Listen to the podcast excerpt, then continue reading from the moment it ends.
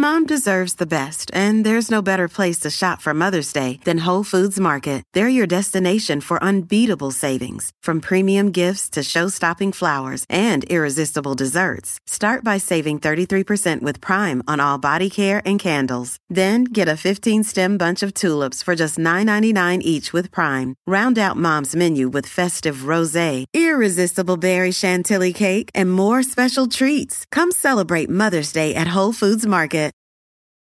This is a big year. The Ohio Lottery's golden anniversary. 50 years of excitement, of growing jackpots and crossed fingers. 50 years of funding for schools, of changed lives and brightened days. 50 years of fun. And that is worth celebrating. So watch for can't miss promotions, huge events, and new games that will make the Ohio Lottery's 50th year its biggest one yet. Learn more at funturns50.com. This is an historic time. This is going to be a multi year fight. Why is it taking so long to get a screening test? It is not a hoax, it is real. Something that we have never experienced before. Wash hands, wash hands, wash hands. I mean, you're the scientist. You're going to have to tell me. Welcome, welcome to Science Rules Coronavirus Edition. I'm your host, Bill Nye, and this is the series that brings you the latest analysis and the science of this pandemic to keep you informed, prepared, and calm. We are still all in this together, my friends. Right now in the U.S., we are witnessing the extreme results of COVID fatigue, colder weather, and that irresistible desire to be together at the holidays roughly 200,000 people a day are testing positive for the coronavirus here in the US, with deaths totaling one or 2,000 every day. And we're likely to have more than 300,000 fatalities in this country by the end of the year. The virus is simply everywhere. So, here to help us understand how the pandemic ran out of control despite all our advanced health research and where we go from here is none other than the director of the National Institutes of Health himself, Dr. Francis Collins. He is a physician and a geneticist by training. He led the Human Genome Project for a number of years, and among other awards, he has received the Presidential Medal of Freedom and the National Medal of Science, and he was in the Bill Nye the Science Guy documentary, people. I'm just saying. Dr. Francis Collins, welcome to Science Rules. May I call you Francis? Please call me Francis as long as I can call you Bill. Please, please. Uh, so, where to begin? Uh, we have a pandemic. We have this astonishing number of people sick. We have astonishing number of people who are dying. And you guys, the National Institutes of Health, made predictions about what would happen after Thanksgiving. There'd be a wave on top of the wave. Has that proven to be true? Just let's start there. So we're in a very difficult place right now in the United States of America with the uh, number of cases and the number of hospitalizations and sadly the number of daily deaths having reached new high levels ever since this got started back in January. It's still a little early, Bill, to actually be able to assess whether we're getting a bounce, an unfortunate kind of bounce out of Thanksgiving because you won't really expect to see that for a couple of weeks, and we're not quite there. But I think most of us will be surprised. Frankly, things are going up so fast in many parts of the country, which include the coasts, both coasts, and the Sun Belt, that if you had a bounce on top of that, it would be pretty hard to tell because the curve is so steep already. Wow. Now, when you say both coasts and the Sun Belt, the, the highest one's in the Midwest, right? In the Dakotas. You know, when you look at the Dakotas and Montana and Utah, which were really in a terrible place uh, two or three weeks ago, they have managed to kind of get some control, at least in some parts of the Midwest. And they seem to have kind of plateaued Whereas the coasts are not plateaued, uh, they're heading upward at a dizzying and alarming rate. So maybe some of the things that got implemented in the upper Midwest are starting to have an, an effect. And gosh, why is it that we have to wait until there is an absolutely disastrous crisis before we implement those mitigation strategies, which we know can work? We've learned that over and over again. We should be doing that across the country and every person in every household right now. So when you say mitigation strategies, we're talking about wearing a mask. I'm talking about some people call this a mask. Uh, face covering. I, I would call it actually a life saving medical device. Let's call it what it is. I'm I'm talking to you through a life-saving medical device then. Check me you out. are indeed, and I can hear you just fine. And you know, if you get used to wearing this every time you go outside, it's not that big a deal. But somehow in our country, it has been morphed into something much bigger than that. It's an assault on your personal freedom. It's a political statement. It's a threat to your masculinity. I mean, just go down the list of ways in which people have resisted this. But it is a life saving medical device. If you happen to be one of those people who's infected with SARS CoV 2, and you might be right now, and you don't know it because you have no symptoms, this mask is your way to keep from killing people. And who amongst us doesn't want to protect our neighbors, our friends, our grandparents, uh, from this kind of terrible outcome. This is how you do it. It is so straightforward. And yet it's gotten all tangled up in all of these misunderstandings and misinformation. And it really is a sad state when you look at where the United States has arrived here in December of 2020. So, how much of it do you think is based on fear? Here's what I mean. I wear a mask because I I don't want to die. Call me old. Don't want to die. But I think, is it possible that there's so many people so afraid of this thing that they're just setting it aside? Just like, I, I can't deal with it. Or maybe they're saying to themselves, well, if I go to one Thanksgiving dinner, I'll be okay. If I go to the grocery store without a mask once, I'll be all right. How much of that do you think is going on? Uh, probably quite a bit. I mean, you're the science guy. You know that we humans are supposed to be rational actors but we often are not. Uh, we have ways of talking ourselves into other kinds of actions that aren't all that rational. Certainly, the idea of sort of marking yourself by wearing a mask uh, offends some people. It's sort of a sign of weakness. And certainly, we're all capable of saying, well, just this once, maybe it won't matter. Darn it, I wanted to be with my family at Thanksgiving. Surely, if we just all get together for a little while and we're kind of careful, but of course, it's really hard to be careful when you're sitting around a table. You can't eat with your mask on. And if just one person at that table happens to be infected and doesn't know it, well, there you go. So yeah, we we have failed, I think, to do the kinds of things uh, that public health has been telling us for months that we needed to do, and now we're in a real pickle here. Somehow we hit the reset button here. Uh, we're headed for two very very dark months of January and February. Man, oh man. So we're going to expect a similar spike. I fear so because, again, people want to get together. I want to be with my family at Christmas. I haven't missed a Christmas with my daughter and grandkids in North Carolina in probably 20 years, but this year I'm going to miss it. It's just not safe enough to do that.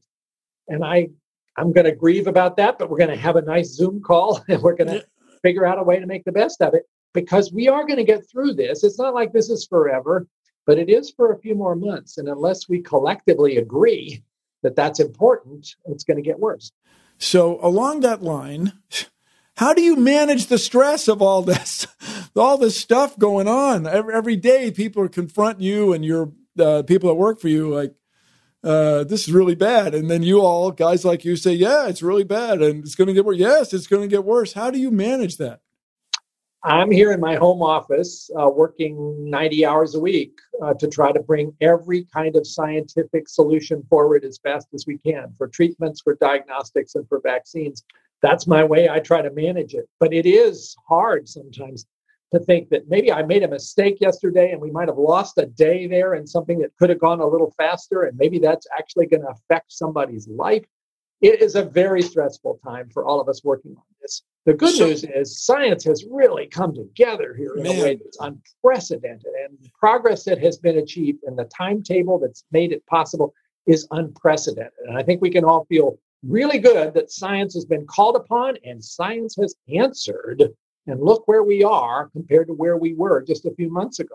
So along, so with that, all these there must have been infrastructure in place. And by that, I mean corporations, uh, people, medical professionals, hospitals, hospital, all had an idea of how to produce a vaccine, right? Everybody had some scheme in mind.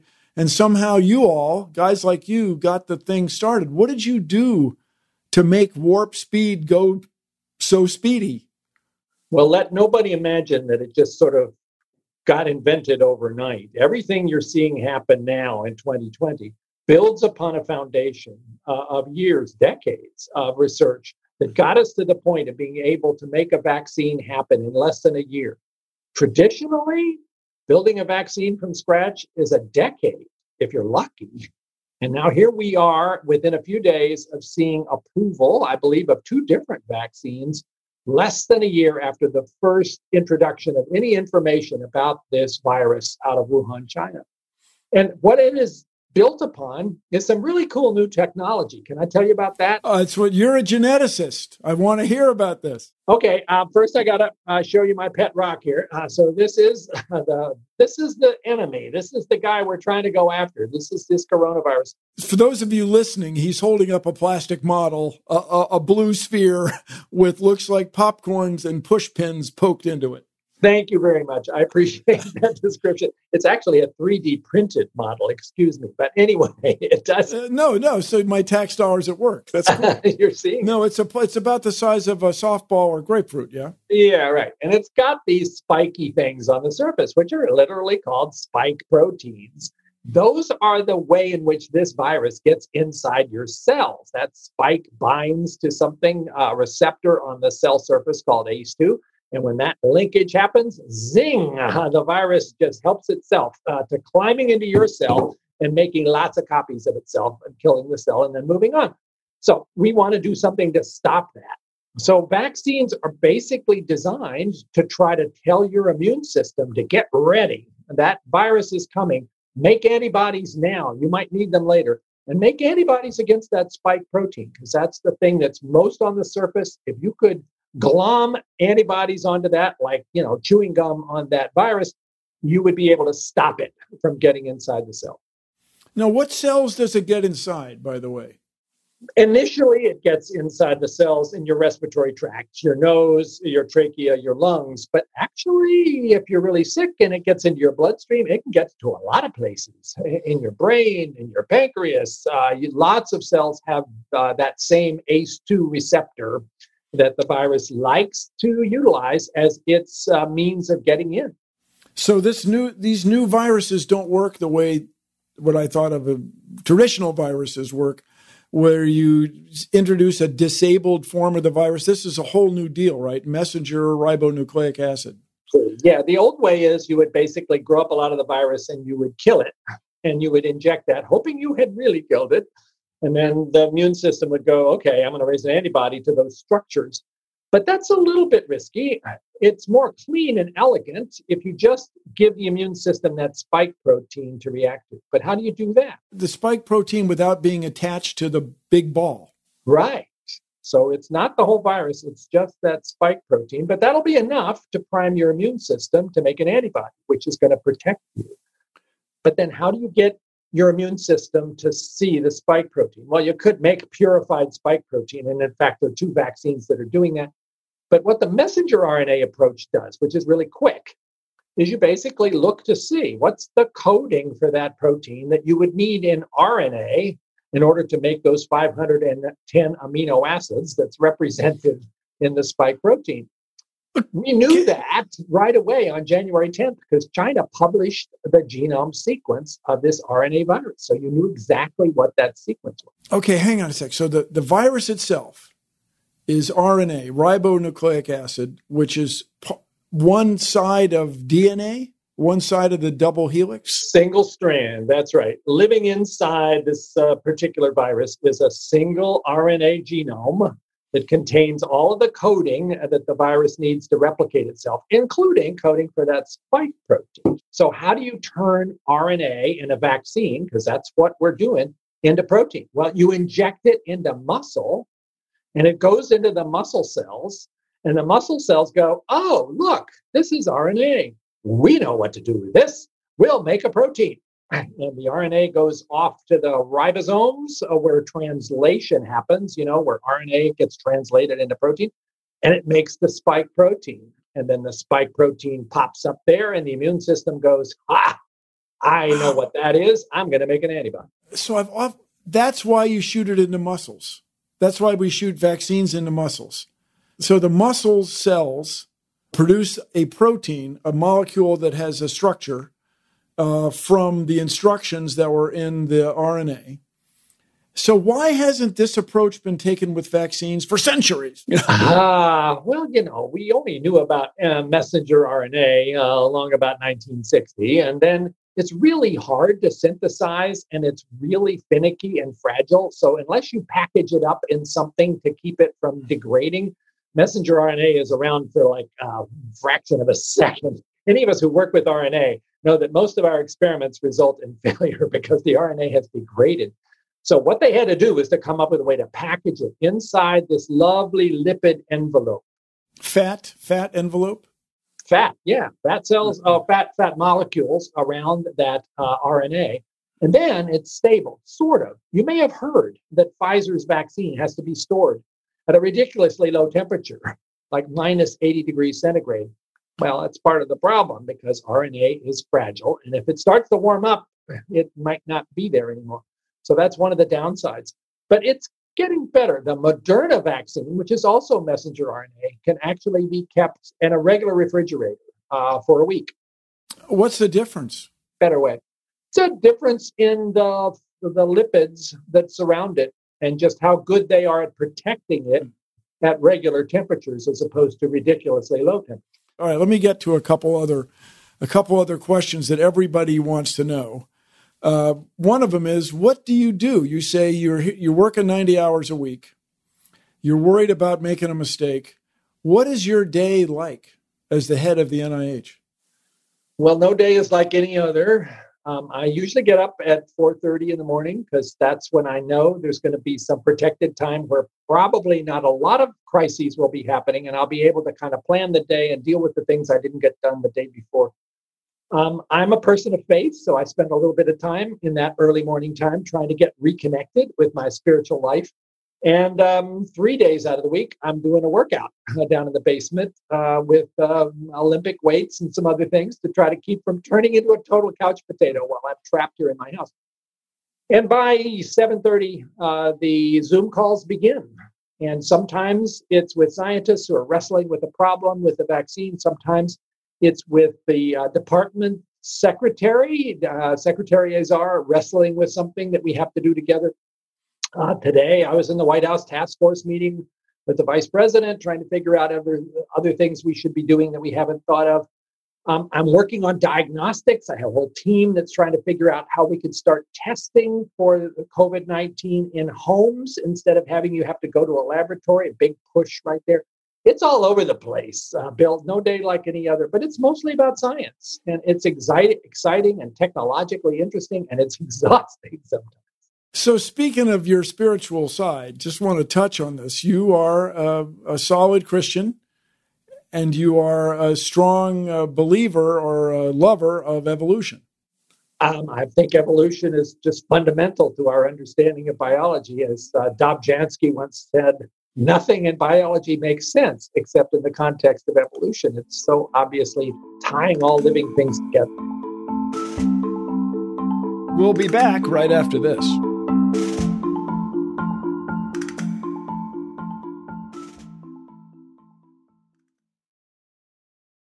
Parents, when you visit California, childhood rules. If you don't remember how awesome childhood is, just ask yourself What would kids do? Dance to a giant organ played by ocean waves? Yep. Camp in floating tree houses hundreds of feet off the ground? Check.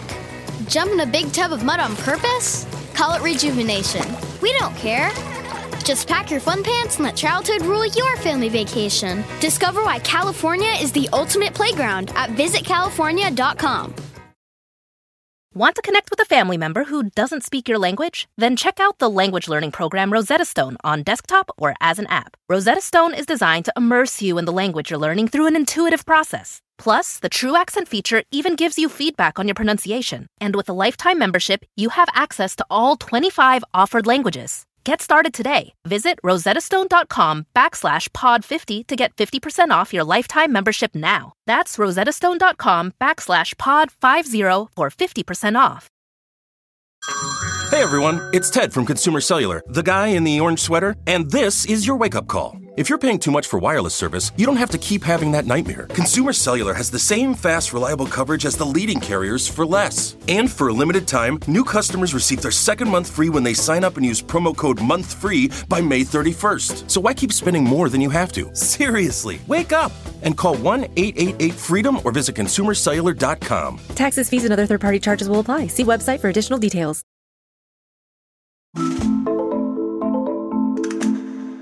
So, with all this, let's say we get these vaccines working. Are you have any concerns about it? Do you, are you worried about it? Well, of course, I have some concerns about whether it's something we've missed.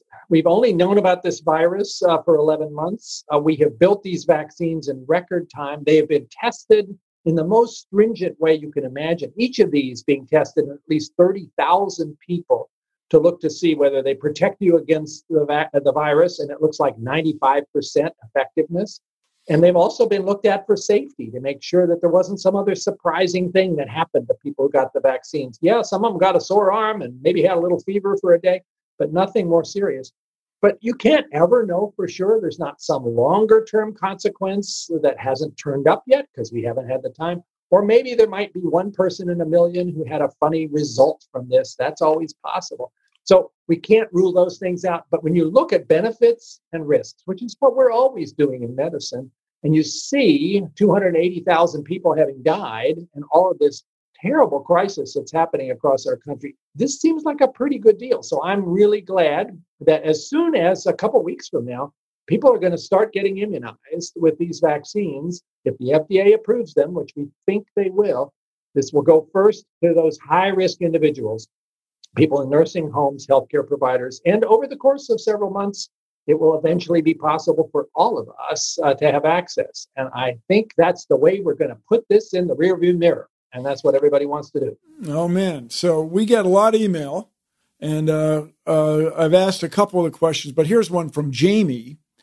If a person receives adequate dosages of the vaccine, will they still be able to transmit the virus? That's one of the big questions, right? Jamie, that is a fantastic question. And I don't know the answer. We do know the vaccines prevent you from getting sick.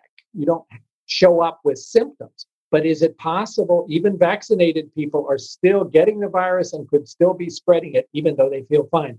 We need to know the answer to that. And a trial to assess that is being designed right now. The betting odds are if the vaccine works to prevent illness, it probably prevents contagion, but we don't know that for sure. What a thing to not know. Wow. So uh, here's an email from Josh. Why are guests on our show, including Atul Gawande, we had him on the other day, why do people believe that hydroxychloroquine doesn't work? Because he's this guy, Josh, has been reading peer reviewed articles concluding that it is extremely effective. Well, I don't know which peer reviewed articles those are. How, how do we decide if something doesn't work? Well, first, you test it in every kind of setting. You test it on people as a prevention. We've done that. You test it on people who just recently tested positive for the virus to see if it keeps them from getting sick. We've done that. You test it on people in the hospital who are sort of sick, kind of really sick, or really, really sick. And we've done all of those. And in every instance, it has failed to change the outcome if you're doing this properly in a randomized controlled trial. So I wanted it to work too. I mean, we need therapeutics, but when you look at the evidence, we ought to move on. And This one has been a failure. There you go, Josh. Now, speaking of therapeutics, there's a federal employee, uh, President Trump, who had some extraordinary treatment, right? What was it that he went through that worked? So that was a monoclonal antibody cocktail uh, from a company called Regeneron, which has subsequently been approved by the FDA for emergency use, although at that time it was not yet approved. So it was done under what's called compassionate use. So, how does this work? Basically, we look at people who have survived COVID 19. Now, they survived because their immune system kicked in and they made antibodies that basically knocked the virus out. So, could we actually identify their highly successful antibodies and turn those into a pharmaceutical product? You bet. That's what a monoclonal antibody is. It's a single antibody that you know is really good at binding to the virus. Regeneron developed a product like that. Lilly developed one as well. it looks like they do help people if you get them early in the course of the disease, within the first 72 hours after their symptoms wow. start. After the symptoms start. Let me ask you, might go three days without symptoms. Then in the next three days, that's when you got to hit it with the monoclonal. It seems that if you wait longer than that, it kind of doesn't work so well. And I kind of see why that would be because if you wait much longer than that, your own immune system by then has started to make your own antibodies adding another antibody from somebody else maybe isn't going to change things. Is that p- related to the cytokine storm? The cytokine storm is what we think characterizes the people who get sicker and sicker and sicker. And maybe they've been sick for 10 days and they're now in the ICU and they have really bad pneumonia if you look at those people carefully, it doesn't look like the virus is around very much anymore. It's the immune system that's overreacted and is doing more harm than good. And that's the cytokine storm. Cytokines are these molecules that just whip everything into a frenzy. And the treatment there seems to be not to go after the virus so much as to try to block the immune system from its overreactive state with things like uh, dexamethasone, which has been Steroids. in that situation to help survivors steroid kind of things, anti inflammatories.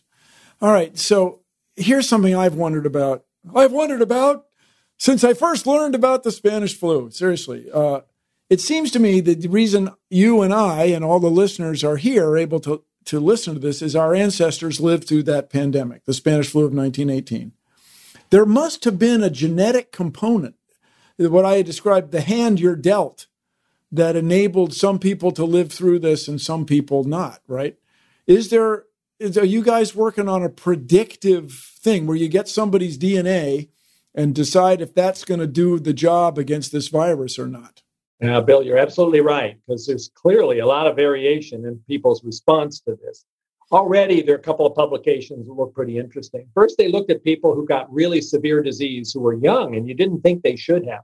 And it turns out most of those people had something wrong with their interferon response. Interferon is a molecule that helps you with an RNA virus.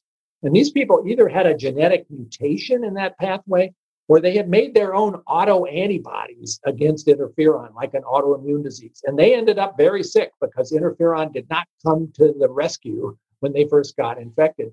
Looking at the other side, people who a- end up actually being better at surviving this. Uh, what, what is the resilience part of this? It looks like blood type, oddly enough, seems to be a protection. If you're type O, you're less likely to get really sick from COVID 19. I'm type O, I'm glad to hear that. And type A people are more susceptible uh, to getting the severe port of disease. Now, here's a really cool one, Bill.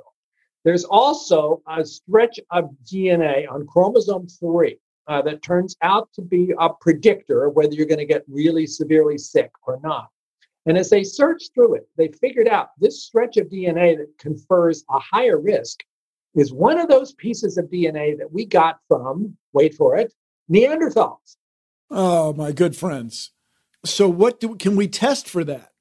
Um, you could, you know, let's be clear. I'm, I don't want to overstate this the effect these genetic risks have in terms of your likelihood of getting really sick, it's pretty small. You can see it if you study hundreds of people, but for the individual, eh, it's a very small kind of quantitative consequence that you probably don't need to test for. Just make sure the person gets good care. But if you look at populations, you can see there's something going on. So, along that line, what can we do better in the future? In other words, uh, are there ways to evaluate people, us in the population, about who's going to be susceptible to have sort of uh, to anticipate problems and uh, and and help people who might be worse off when they get sick to be ready for it. Well, with this virus, it's going to be coming down to who's got a good antibody response and who has maintained it. Uh, we think that when you've been naturally infected with COVID 19, you probably won't get reinfected because you're immune, at least for a while. We think the vaccine should therefore also last for a while, but we don't know how long. So if we have another outbreak uh, in a year, uh, the best predictor about who's going to be really at risk is the people whose antibodies have kind of faded away by then. Why would they fade away? Doggone it. Why would they fade away, man? Doctor Francis? No, I don't know the answer to that. I know that there are some infectious diseases where your antibodies are good for life, like measles And there's lots of other infectious diseases where there's a limit. I mean, when you step on a rusty nail and somebody says, Oh, when was your last booster shot? That's telling you that your tetanus immunization is not for life. It kind of wears out. We don't know. Is this SARS CoV 2 virus going to be like tetanus or going to be like measles or worst of all, it's going to be like influenza and you've got to get a shot every year? We don't know. Well, that's because the flu is mutating, right? Um, uh, astronaut Leland Melvin said, just watch out for COVID 2021, you know, when it's mutated and it is mutating. It's an RNA virus. Mistakes get made when it gets copied. We've already seen a couple of examples where a new version of the virus emerged and replicated rapidly, indicating it had some advantage. So far, none of those changes seem to have affected the likelihood the vaccine is going to work, but we need to watch for that. So we have wow. a whole program doing surveillance, and well, we should.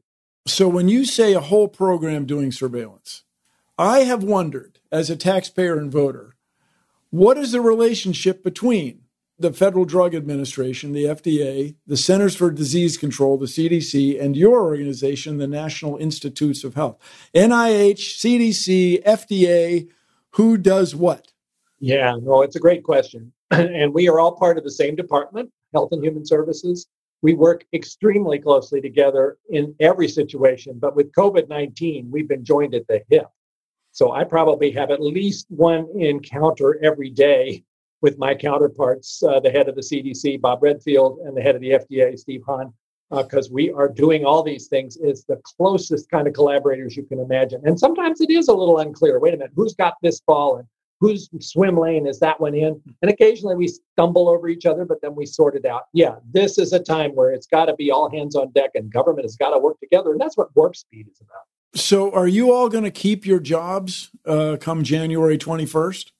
That's kind of up to the president elect uh, when uh, the transition occurs. Um, uh, he's already announced an appointment of a new CDC director. Uh, so that that's Rochelle Walensky, who I know pretty well, who's going to be fantastic in that role. Um, I don't know about myself. I'm waiting to uh, have some information. I've been NIH director, though, for 11 years, which is the longest anybody has ever stayed in this role, having been appointed by Obama and then carried over by Trump. So it might be time for somebody else to take the reins and uh, see where we can go. If you were in charge, though, would you increase the budget to these three uh, government entities? If you, I always like to ask people, if you were king of the forest, what could we do better going forward? If you look at what's happened with COVID 19 in terms of the terrible damage that it's done uh, to people's lives, uh, to the economy, the investments we're making in medical research and public health and the FDA regulatory effort is, if anything, uh, seems like a small price to pay to try to get through this.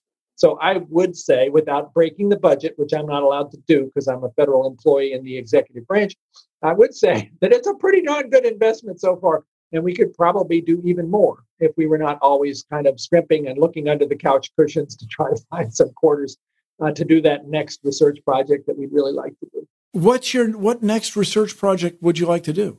Oh goodness. I mean, we we we need to learn from this. We need to set up a long-term plan for the next generation of vaccine developments. 11 months has been great. Maybe we could do it in 6 if we took this to the next level uh, maybe we could make sure that we maintain a manufacturing capacity that could design and develop and manufacture vaccines at the drop of a hat, because that took a while to set up.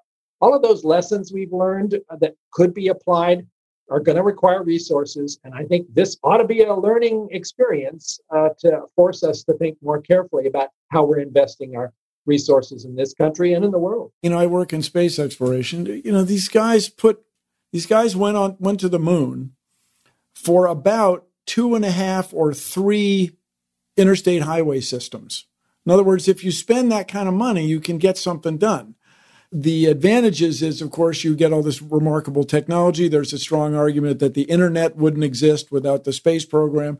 But with that said, you know, we're dealing with the vaccine. We're dealing with wearing a mask. We're dealing with staying inside. We're dealing with preventive uh, social distancing, physical distancing. Okay.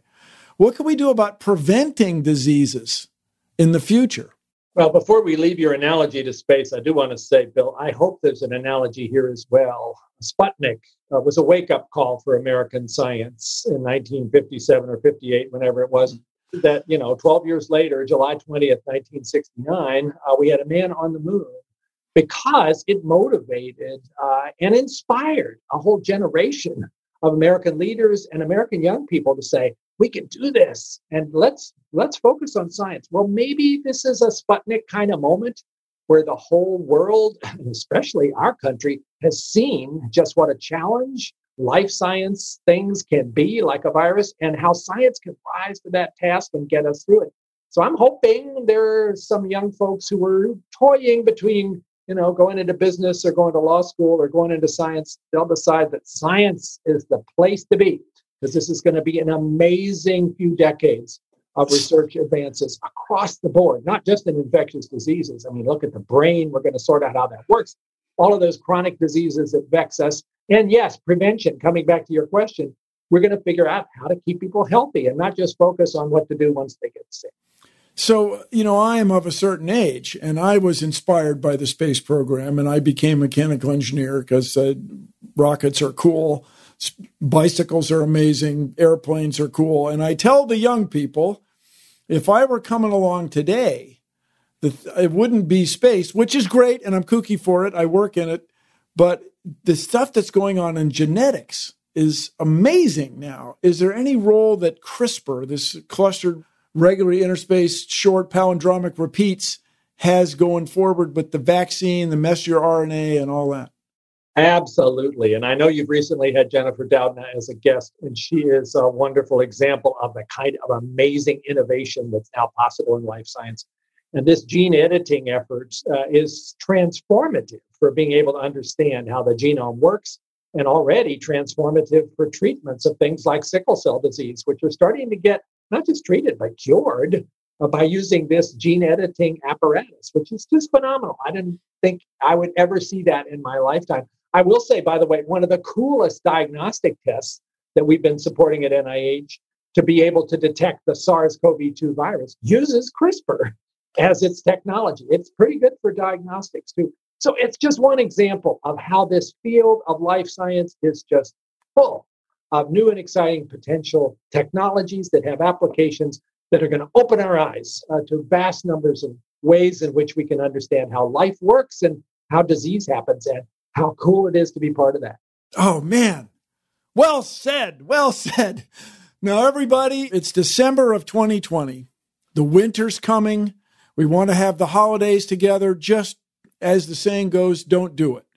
And for those of you who are, for some reason, not professional tightrope walkers, the tightrope walkers point out to us that it's those last three steps. You've taken a tightrope across the Grand Canyon, very carefully walking step after step.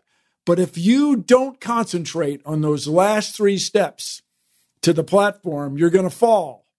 And falling into the Grand Canyon is something you only get to do once. So, in this next three months, everybody, we've got to keep it together. We've got to be especially disciplined these next three months. Dr. Collins, Francis, thank you so much for taking the time, sir. This has just been fantastic.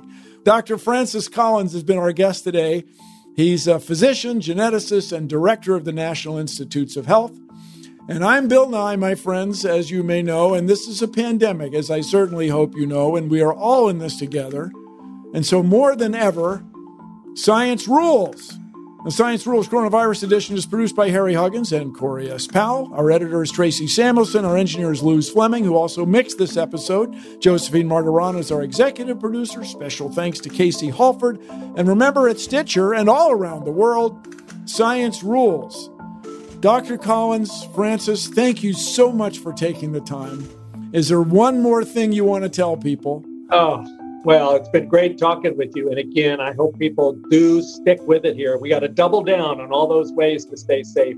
But meanwhile, you are so right. Science rules. And in this case, science is coming to the rescue. Hope is on the way. So, wear your extraordinary scientifically engineered uh, protective device, aka face covering, maintain social distance, uh, when you do see people, do your best to be outside. If you like science rules, might I recommend nudging your loved ones to gift some of our merchandise. Just tell them to go to podswag.com slash science rules. They still have a couple days to get orders in to arrive before December 25th, also known as Isaac Newton's birthday. Three more things, everybody. Wear a mask, get tested, and for the love of science, avoid indoor gatherings. Thank you again, Francis. Thank you so much. Thanks, Bill.